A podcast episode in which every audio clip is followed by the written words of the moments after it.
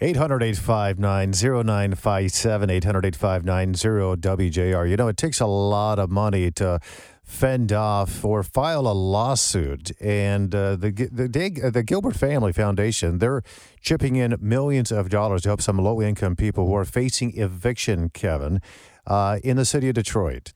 Yeah, I met a man for coffee last week. He told me he was evicted. He was buying $6,000 and he went to court for an extension, but he was ordered out. It ended up costing him almost twice that to actually move. The judge, he said, moved swiftly on the eviction order, and uh, this guy's world was completely upended. In the in 36 District Court here in Wayne County, there are 17,900 new eviction cases that were filed in 2020 alone. Uh, 18,000 cases in 2020.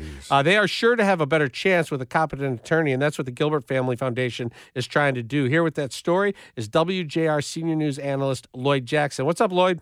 Hey, good morning, guys. Evictions in Detroit are stepping up as COVID emergency rental assistance funds are depleting. Now, a little over half of Detroit residents are renters, and about 30,000 households face evictions each year.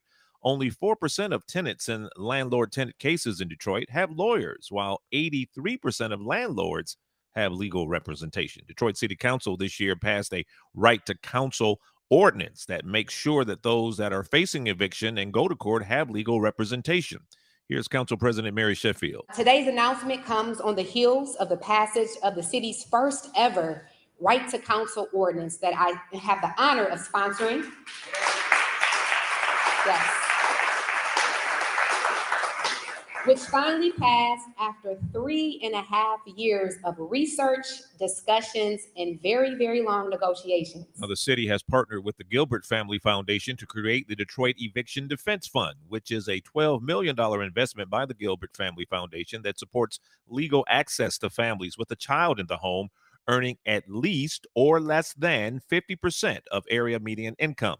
Gilbert Family Foundation co founder Jennifer Gilbert. That equates to about $35,500 for a family of three. The United Community Housing Coalition, Michigan Legal Services, and Lakeshore Legal will each get about $4 million a year over the next three years to represent tenants. Another $1 million will be allocated for a long term study into the program's effectiveness and the city's eviction defense ecosystem. Once again, Jennifer Gilbert. We will continue to invest in building a Detroit where homeownership is attainable and sustainable. However, Detroit is, ma- is a majority renter city. Today, we take the first step toward preventing displacement of low income, income renters, and we look forward to working with our partners to support the creation of on ramps for those families to grow wealth and opportunity in our great city. And guys, the city of Detroit plans to provide another $6 million in COVID relief funds for the program. Yeah, displacement is so disruptive. Uh, you talk to anybody who's been evicted, and that displacement just throws everything off, especially families with kids. Lloyd, are, are you hearing a lot of stories of tenants that are just getting run out unfairly uh, because they they don't have access to a lawyer? Yeah, as a you know, as a matter of fact, there were a couple of young ladies uh, that were part of this program who who talked about the fact that they had went to court and uh, you know didn't have any type of representation and you know was really you know looked upon in a different way. The landlord had representation. There were some who you know were able to sustain and and not get put out who didn't have representation, but they say it's so stressful. You know, you have children at home, you still got to work, you still got to feed the kids, you still got to, you know, take care of business, but then you have to also fight in court to try to stay in your home and just keep a roof over your head. So it's a stressful situation. So this money will really, really help a lot of people, you know, stay in their homes if possible. Yeah. Oh, yeah. Because 96% of the tenants in these cases, they don't have attorneys. So this will definitely go for that purpose. I, and I think that the thing that's reassuring about this is some of this money is going to go back and study this issue to yes. make sure that this program is actually working the way it's intended to work.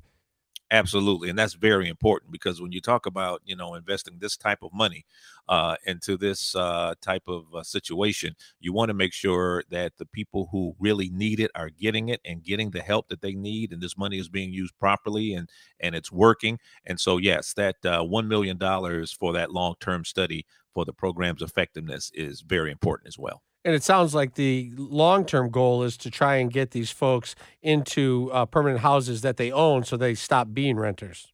Absolutely, because you know, as I say, like 53% of Detroiters are renters. So we're a majority renter city. We want to get more people owning, and that's why you know the mayor has put together uh, many programs. You know, where you know a lot of these uh, homes that are not occupied, if they um, you know don't need to be knocked down, they can be rehab. You know, there's help.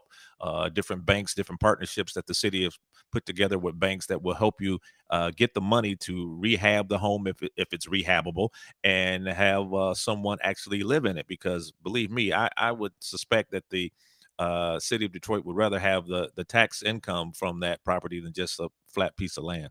Explain this, Lloyd, because uh, not everyone is is for this donation uh, of you know private money is going to this. There is this activist group called Detroit Action.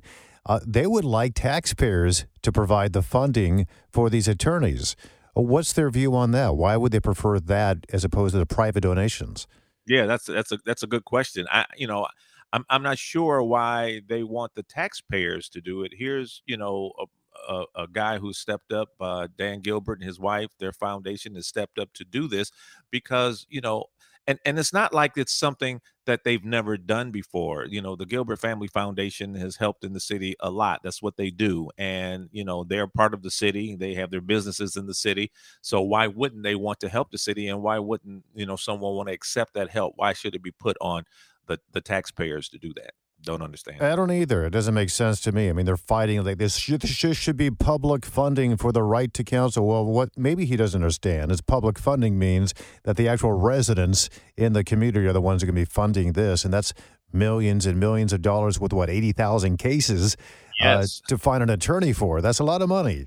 That's a lot of money. Yeah. Money you know a lot of don't have. Yeah. Well, and they also they also need to uh, try and get help uh, uh, providing folks with money so they can catch up after what people have gone through with COVID. So many people got behind on mm-hmm. their rent. Uh, they, in addition to having an attorney, uh, you want to try and get these people caught up because it's so hard to catch up once you're behind.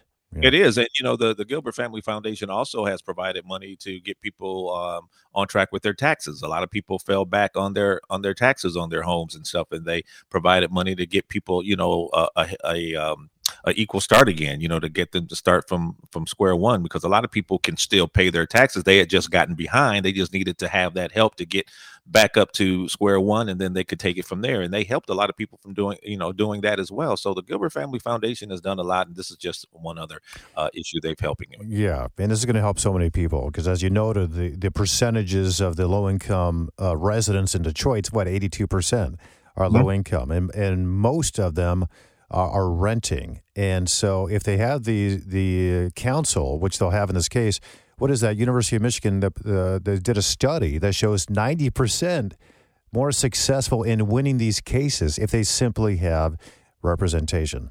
Absolutely. Yeah. It just makes you wonder, though, if if ninety percent are successful, if they have representation, if these landlords are just running over people, uh, you know, and should there be uh, some effort by the city to make sure that landlords are treating tenants properly if they're not? Mm-hmm. Yeah, I mean, yeah, I, you know, because I'm sure the landlords they have their lawyers. The lawyers are speaking the legalese, the legal talk, and then you have a tenant who has no one representing them, who you know is trying to present their case the best that they can, but maybe they're not presenting it as you know as clearly as a lawyer would, and you know. Yeah. And as some of us know, legalese is a tough language to learn. Lloyd Jackson, senior news analyst, appreciate it so much. Thank you, guys. Appreciate it. Have a good day. We're going to check with Fox News at the top of the hour with Kevin Dietz and myself, Tom Jordan. We'll return right after that, 760 WJR.